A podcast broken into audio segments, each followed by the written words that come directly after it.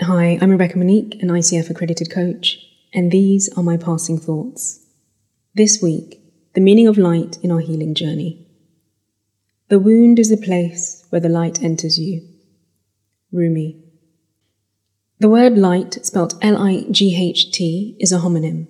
Homonyms are words that have the same spelling or pronunciation but different meanings. When we think about light in relation to our healing, it has two dimensions light in terms of weight, and light in terms of illumination. Take a moment to reflect on your healing journey to date. This may specifically be an emotional wound, trauma, grief, or loss that you've experienced. If you feel safe enough to tune into your body, notice where in particular feels heavy for you. Is it your mind? Maybe the mental clutter has compounded and there's been a daily increase in the load. Perhaps it's your shoulders that are bearing the weight of all the stress, the worry, the anxiety, and responsibilities you've been carrying. What about your throat?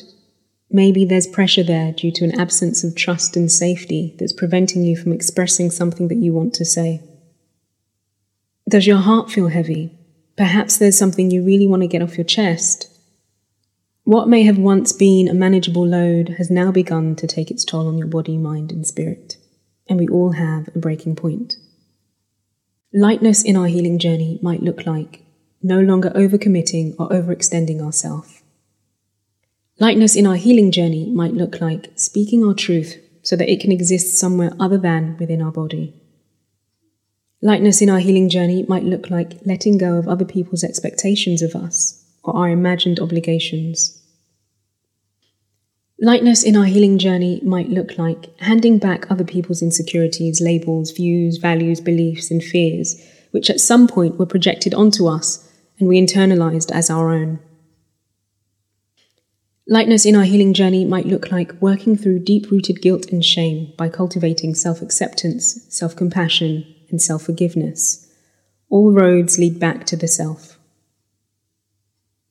Illumination is powerful because it demystifies, reveals, and enlightens.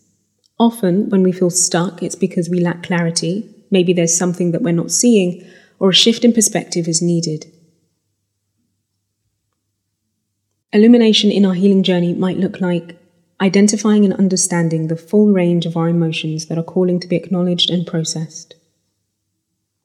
Illumination in our healing journey might look like getting clear on our core values, beliefs, and needs. These elements make up our guiding North Star and will help us calibrate and reroute back to authenticity when we feel lost. Illumination in our healing journey might look like being honest and courageous about all the things that we've been avoiding in order to protect the vulnerable parts of ourselves. It might look like seeing others as they are, not as we fantasize them to be. People will always, knowingly or unconsciously, show and tell us who they are in subtle or explicit ways. We can't change them, but what is in our control is making the decision whether or not we want to participate in those interactions. Illumination in our healing journey might look like taking time to reconnect with our authentic self, including our inner child, so that we can make space for more clarity on what it is that we truly want for ourselves. It might look like taking one lit up step at a time rather than trying to figure out the whole path. Illumination might be letting our own light shine bright, no longer dimming ourselves to make other people feel comfortable at our expense. And so it's fitting that I have a two part question for you this week. One, take a moment to pause and think about what it is that you'll let go of. Paradoxically, what will that give you that you don't currently have? And two, thinking of how far you've come in your healing journey what do you see now, either about yourself or a situation that was hidden a year ago? Speak to you next week.